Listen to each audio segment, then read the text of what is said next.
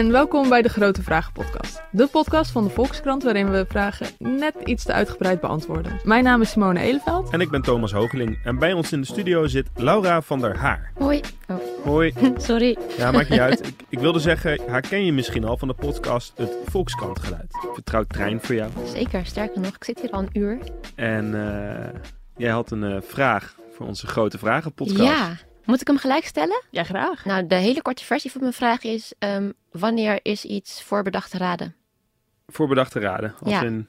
Als in, zeg maar, je hebt per ongeluk iemand vermoord, bijvoorbeeld. Of expres. Ja, dat... Oh, dat is, dat is inderdaad de kern van de vraag. Eigenlijk wel, ja. Of expres? Nou ja, diegene zegt natuurlijk dat, dat het uh, niet expres was. En dat het... Uh... In een opwelling. Ja, maar hoe lang heb je nodig voor een opwelling? Maar kan je dat scenario een beetje beschrijven? Van... Ja, nou, ik denk bijvoorbeeld, stel... Um, ik krijg nu ruzie met Thomas, die tegenover me zit. Mm. Of nee, hij krijgt ruzie met mij. Hij valt ja. me aan, zo uit het niks. Mm-hmm. En ter verdediging pak ik een hamer die op tafel ligt. We hebben hier altijd een hamer dus, liggen dus in de, de studio. Hamer die, ja, ja. Pak ik deze grote hamer en ik geef hem een tik op zijn hoofd en hij is dood. En dat is dus echt gewoon omdat hij mij aanvalt natuurlijk. Mm. Maar stel dat um, hij me aanvalt, ik vlucht dit archiefhok uit... En dan sta ik bij de koffieautomaat en ik denk ineens... oh nee, wacht, er ligt ook een hamer. En dan ren ik terug en dan geef ik hem een tik op zijn hoofd en dan is hij dood. Zeg maar, en allemaal tussenscenario's daartussenin. Ja, in welk geval, of hoeveel seconden duurt het dan... voordat iemand kan zeggen, ja, maar sorry... maar hier heb je echt lang genoeg over na kunnen denken. Nu word jij veroordeeld voor uh, moord met voorbedachte raden. Maar is die marge echt zo klein? Is nou, het dat, niet dat van... weet ik niet.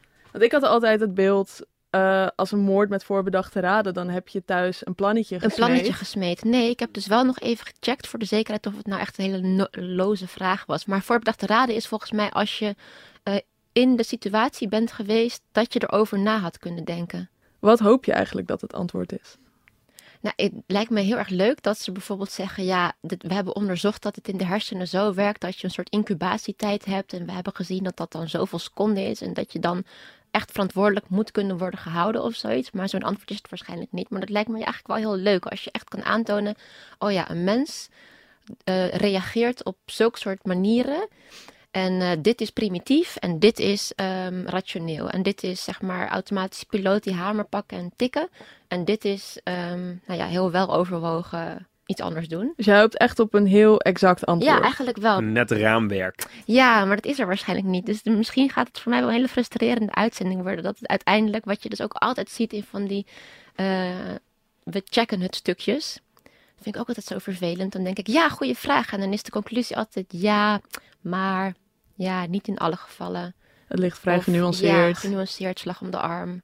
En wat nou als het antwoord blijkt te zijn dat het totaal arbitrair is... en dat het gewoon afhangt van hoe goed je advocaat... Ja, dat is het waarschijnlijk. En hoe goed de rechter heeft geslapen.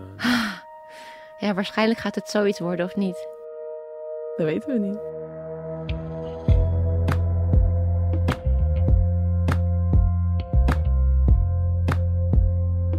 Oké, okay, Laura stuurt ons dus een pap met de vraag... wanneer doe je iets met voorbedachte raden? Maar toch eerst even het verschil tussen moord en doodslag. Helaas gaat het uitleggen van wetten dan weer in tegen alle wetten van entertainment... en daarom hebben we een heel charmante oud-rechter gevraagd om dit uit te leggen.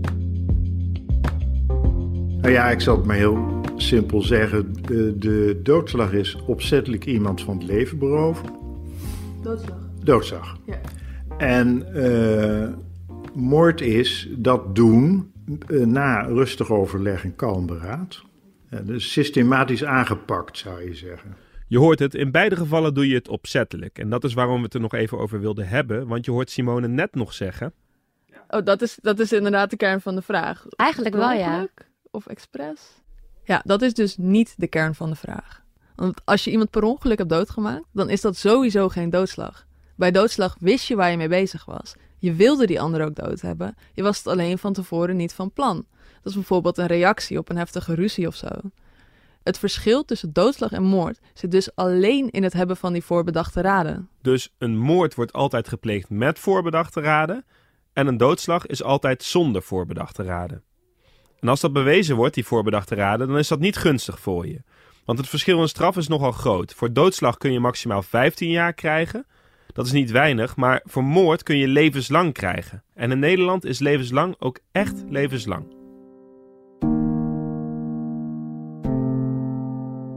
Dus als dat wat Laura zegt klopt, dat tien seconden het verschil kunnen maken tussen moord en doodslag, dan kunnen die seconden levenslange gevolgen voor je hebben.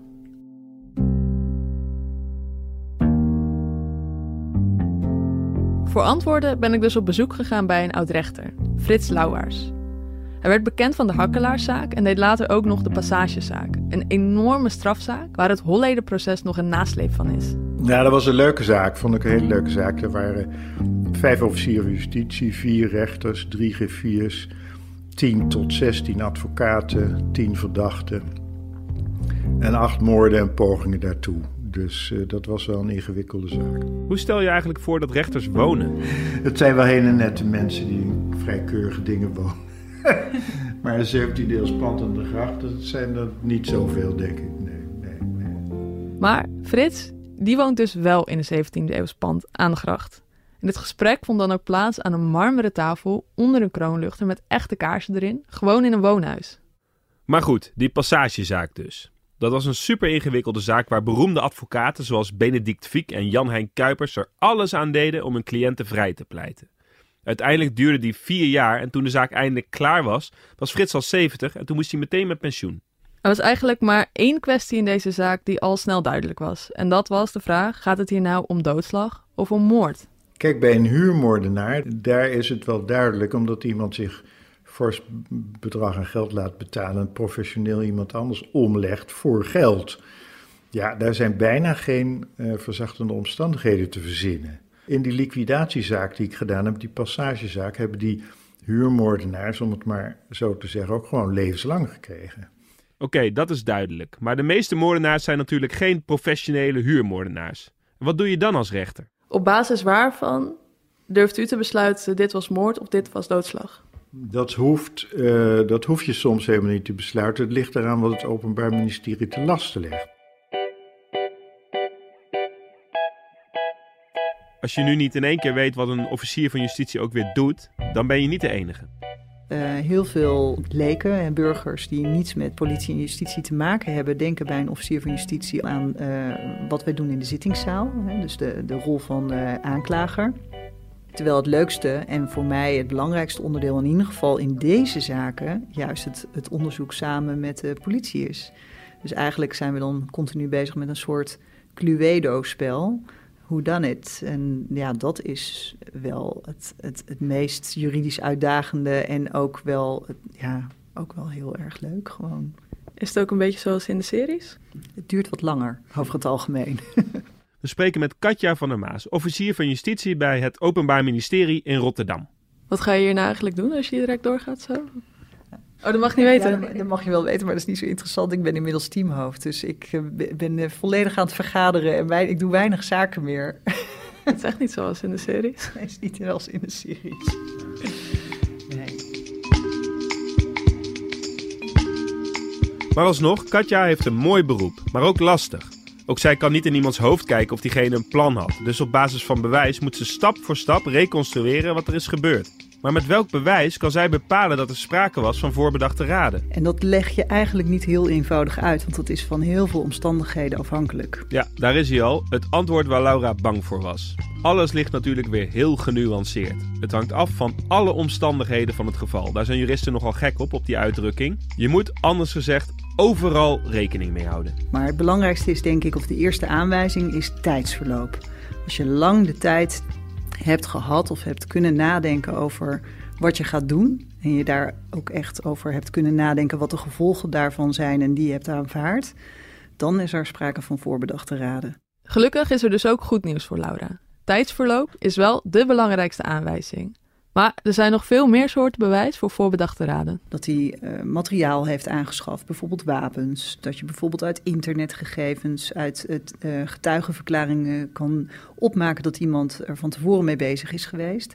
En zich voorbereid heeft. Dat je misschien aantekeningen vindt. Dat je ziet dat, dat uit uh, politiedossier blijkt dat hij bijvoorbeeld uh, geobserveerd heeft. Hè, het slachtoffer een tijdje in de gaten heeft gehouden. Dat zijn allemaal aanwijzingen die erop duiden dat dit een plan was. Dan gaan wij nu ook Cluedo spelen. Of in ieder geval de moord- of doodslagvariant. Want wat was er aan de hand in de volgende zaak? Ik heb een, een, een keer een zaak gehad. Dat was een, uh, een situatie waarbij er een politiebusje stopte om een andere auto die dubbel geparkeerd stond even aan te spreken. Niks aan de hand. En op dat moment stopte er een uh, auto even verderop. Die man, de inzittende, er was één inzittende, die stapte uit die auto en liep naar de kofferbak. En die haalde uit die kofferbak zo'n heel groot kruis, uh, wat je gebruikt om je wieldoppen los te sleutelen. Die stopte die half onder zijn jas, een beetje in zijn mouw. En hij gebaarde naar omstanders die dat zagen met zijn vinger voor zijn lippen. Sst, en liep zo richting de politiemensen. Hij haalde dat uh, zware metalen ding uit zijn uh, jas tevoorschijn en uh, sloeg daarmee heel hard meerdere malen uh, een van die politiemannen op zijn hoofd. En niemand die... Iedereen dacht, oké, okay, dan hou ik me maar stil. Nou, dit is fracties van seconden geweest. En ik denk dat ook niemand zich realiseerde wat die man van plan was. Wat die man van plan was. Maar dat is dus de vraag, had deze man een plan? Want als alles gebeurde binnen fracties van seconden, had hij dan nog wel genoeg tijd om na te denken over wat hij deed? De man heeft tijdens het hele proces zijn mond gehouden. Dus over zijn motief is niks bekend. Alles wat we weten komt van de getuigenverklaringen. Dus wat kan je hier ten laste leggen? Als je nou naar zo'n zaak kijkt en je kijkt wat je te laste gaat leggen, dan kan je uit dit korte tijdsverloop al opmaken dat hier toch wel sprake was, hoe kort ook, van een plan. Want het feit dat hij die zware sleutel, of hoe noem je zo'n ding, uit de kofferbak haalde en daarbij ook dat in zijn jas moffelde en dat ook nog dat gebaar maakte naar omstanders, ja, dan heb je al heel veel aanwijzingen dat dit een vooropgezet plan was. Hoe kort dat plan ook was. Dat was de rechter met Katja eens. En de man is dus veroordeeld voor poging tot moord. Zou een uitspraak van rechter tot rechter gro- veel kunnen verschillen? Verschillen? Ja. Tuurlijk, ja. Ja. Ja, dat ontken ik niet. Het is geen uh, robotwerk. Het is ook geen... Uh, je tikt het in in de computer en uh, straf uh, valt, uh, die rolt eruit. Dat is natuurlijk niet het geval. Wederom kunnen we helaas geen net raamwerk vinden voor Laura. Rechtspraak is mensenwerk. En dat heeft dan weer alles te maken met die omstandigheden van het geval. Maar dat kan ook in je voordeel werken. Ja, ter illustratie. Ik heb een keer een boete gekregen voor met mijn voeten op het bankje van de metro zitten. Dat kostte aanvankelijk vijftig euro, maar ik opende in die tijd nooit met post en ik had die boete natuurlijk nooit betaald. En dan gaan ze hem ophogen en hij is uiteindelijk opgehoogd naar vijfhonderd euro. Nou, dan moet je uiteindelijk moet je voorkomen bij de kantonrechter, dus daar moest ik heen. En tegen de rechter heb ik gezegd dat het me heel erg spijt en dat ik het heel goed vind dat er voor dit soort dingen boetes worden uitgedeeld. En dat ik bovendien ook nog student ben, dat ik dus platzak ben, dus dat ik die boete sowieso niet kan betalen. En daar heeft hij toen blijkbaar rekening mee gehouden, want hij heeft de boete verlaagd naar vijfendertig euro. En dat is natuurlijk heel mooi, dat de rechter de zaken per geval bekijkt en af en toe ook met zijn hand over zijn hart kan strijken. Maar werkt dat ook zo als het gaat om moord of doodslag? En wat zou bijvoorbeeld een verzachtende omstandigheid kunnen zijn? Doodslag. We hebben een geval gehad, dat herinner ik me goed, dat is vele jaren geleden. Er was een, een, een onhandige, grote man, verdachte, met... Uh, niet al te snugger, ook niet heel erg dom, maar ook niet al te snugger. En die was dol met een, een intelligente, leuke verpleegster. Ik herinner me dat nog goed. Hè. Daar woonde hij mee samen, hij was dol op dat mens enzovoort. Maar ja, die hield dat niet uit bij die man en die wou er vandoor. En dat zei ze tegen hem. Toen heeft hij er gewurgd met die grote handen. Dat is verzachtende omstandigheid dat hij... niet op zich niet een moordenaar was of een, iemand, maar gewoon in pure paniek en met zijn een, een totaal gebrek aan overzicht over zijn eigen situatie die mevrouw vermoord heeft. Dat was natuurlijk vreselijk en tragisch, maar dat is op zich een verzachtende omstandigheid. Dat die, ook recidive zat er daarom ook niet in, in zijn algemeenheid gezegd. Want je laat zo iemand dat natuurlijk toch wel onderzoeken op zijn geestesgesteldheid. Maar hij was zo ongelooflijk in de war van dit verlies, dat het was, nou ja, een passiemoord, zeg maar. En een passiemoord is dus eigenlijk een doodslag? Woord, want het was een doodslag. Maar het woord passiedoodslag, dat doet het niet zo goed.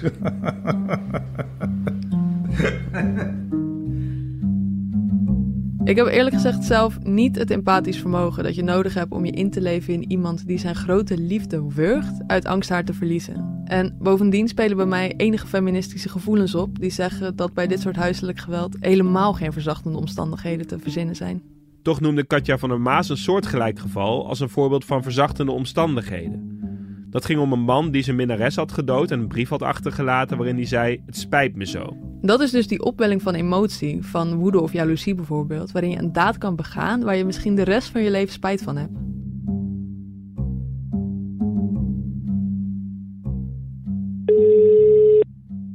Ferry de Jong. Hi, met Simone Eleveld van de Volkskrant. Hi. Uh, komt het nu uit? Ja, prima. Ferry de Jong is hoogleraar strafrecht aan de Universiteit van Utrecht. En de reden dat ik hem opbouw is dat ik me afvraag hoe het eigenlijk zo is gekomen dat we dit onderscheid maken. En waar dat grote verschil in straf vandaan komt. Een kleine spoiler, ze zijn in ieder geval niet gebaseerd op de wetenschappelijk erkende incubatietijd in de hersenen waar Laura op hoopte. Mm, nee, ik vrees van niet. uh, ik, ik ga er in ieder geval van uit dat um, het feit dat zo'n delict met voorbedachte raad veel, veel harder kan worden bestraft dan zonder, dat dat een verschil is dat gegrond is in een soort van algemene intuïtie. Uh, dat dat gewoon laakbaarder is, strafwaardiger is als je een delict pleegt waar je echt kwade genius zeg maar, voor aan het werk gezet hebt in jezelf. Dat is volgens onze morele intuïtie kwalijker en daarom ook harder te bestraffen dan wanneer je iets doet, weliswaar opzettelijk, maar eh, niet dat je dat bijvoorbeeld af een plan was. Deze straffen die bestaan dan ook al een tijdje. Om precies te zijn sinds achttien zesentachtig, toen ons huidig wetboek in werking trad. En in de tijd werden straffen vooral gebaseerd op vergelding. Sindsdien is ons recht heus wel gemoderniseerd, maar het is niet zo dat we onze wetten constant aanpassen op basis van de laatste neurowetenschappelijke inzichten. Zouden we dat wel doen, dan zou dat het verschil tussen moord en doodslag nog wel eens op losse schroeven kunnen zetten. Zo is een kleine maar luide groep neurowetenschappers als Dick Swaap en Victor Lamme, die betoogt dat er maar weinig verband is tussen intentie en uitvoer.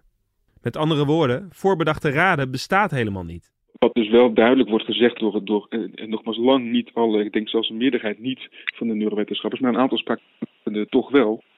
Uh, die, die, die vrij stellig betogen dat die, ja, de, de vrije wil niet bestaat en dat, dat, dat alles wat we doen dus een uitvloeis is van natuurwetmatigheden waar je geen controle op hebt. Dat maakt dat eigenlijk niemand ergens voor verantwoordelijk is. De straf heeft eigenlijk conceptueel gezien dan geen zin, want er is hè, de straf veronderstelt dat je ergens schuld aandraagt en je moet iets anders bedenken. Niet in termen van straffen, maar in termen van behandeling of beveiliging. Dus eigenlijk zou elke straf dan een soort T B S zijn? Ja, dan zou je eerder eens op maatregelenrecht ja. krijgen. Ja, ja, ja. Maar zover is het nog niet. Vooralsnog hebben we geen incubatietijd in de hersenen, geen maatregelenrecht en nog wel vrije wil en morele intuïtie. En kun je nog levenslang krijgen voor moord met voorbedachte raden.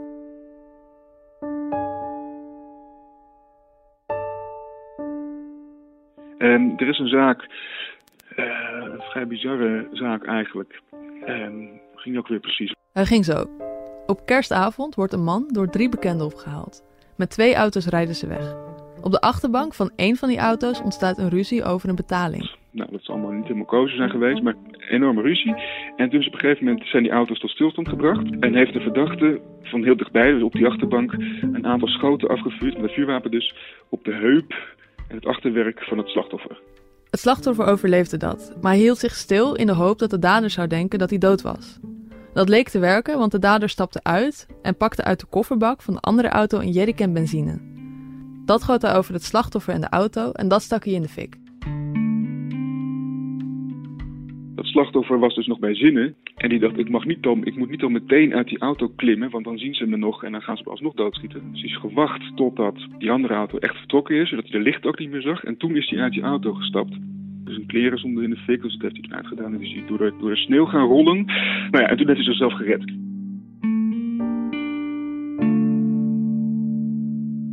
Dus wat denk je? Dat is een zielig verhaal. Wat ik denk dat hij voor vonnis krijgt. De dader, ja. Ja, hij heeft op zijn heup geschoten. Dat was niet de bedoeling om hem dood te schieten. Ik denk dat hij dan heel erg geschrokken is. Omdat hij dacht dat hij dood was. En uit schrik wilde hij dus dat lichaam wegwerken. met een brandje in de auto. Dus ik denk dat hij helemaal niet veroordeeld kan worden voor moord. Omdat hij, uh, zeg maar, stel dat die man wel was overleden door die brand, dan was het niet zijn schuld. Omdat hij niet de bedoeling had om een levend iemand te verbranden, maar de bedoeling om een dood iemand te verbranden. Wauw. Ja. Daar heb ik ook echt goed over nagedacht.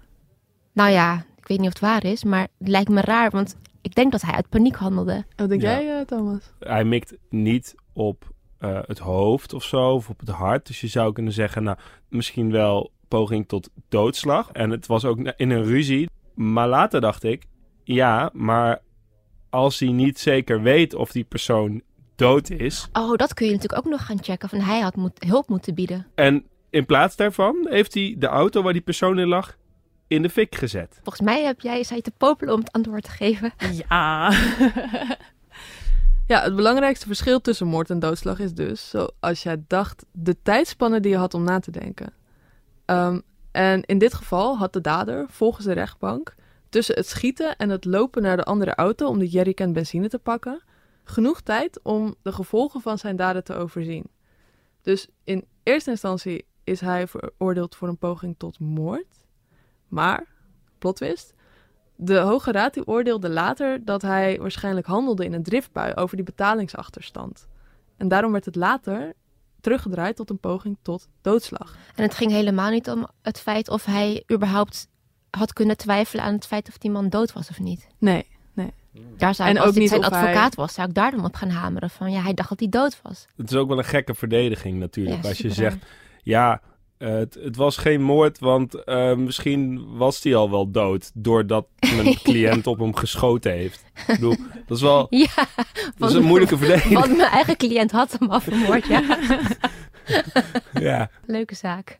Ja, wat vond je van de aflevering? Ja, leuke zaak. Leuke zaak. Ja, een hele ja. leuke podcast. Interessant en ook uh, een klein beetje frustrerend. Ook ik wou het zeggen, was niet ja. heel frustrerend. Ja, een beetje wel. Vooral waar ik echt stond te popelen om er iets tussen te schreeuwen, zeg maar. Maar dat komt natuurlijk niet in een podcast. Oh, kunnen we er misschien nog wel in. Oh, we kunnen, als je nu even schreeuwt. Oh, dan, uh... ja.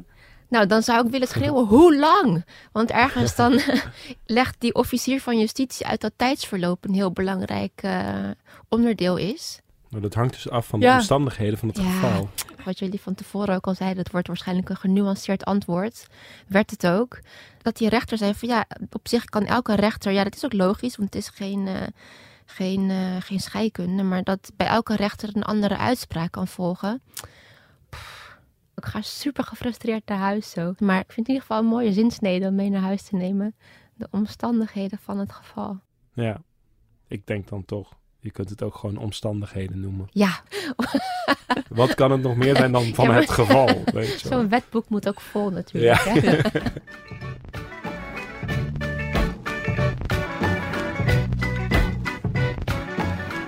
Je luisterde naar De Grote Vragen podcast. Een podcast van de Volkskrant die wordt gemaakt door Thomas Hogeling en door mij, Simone Eleveld.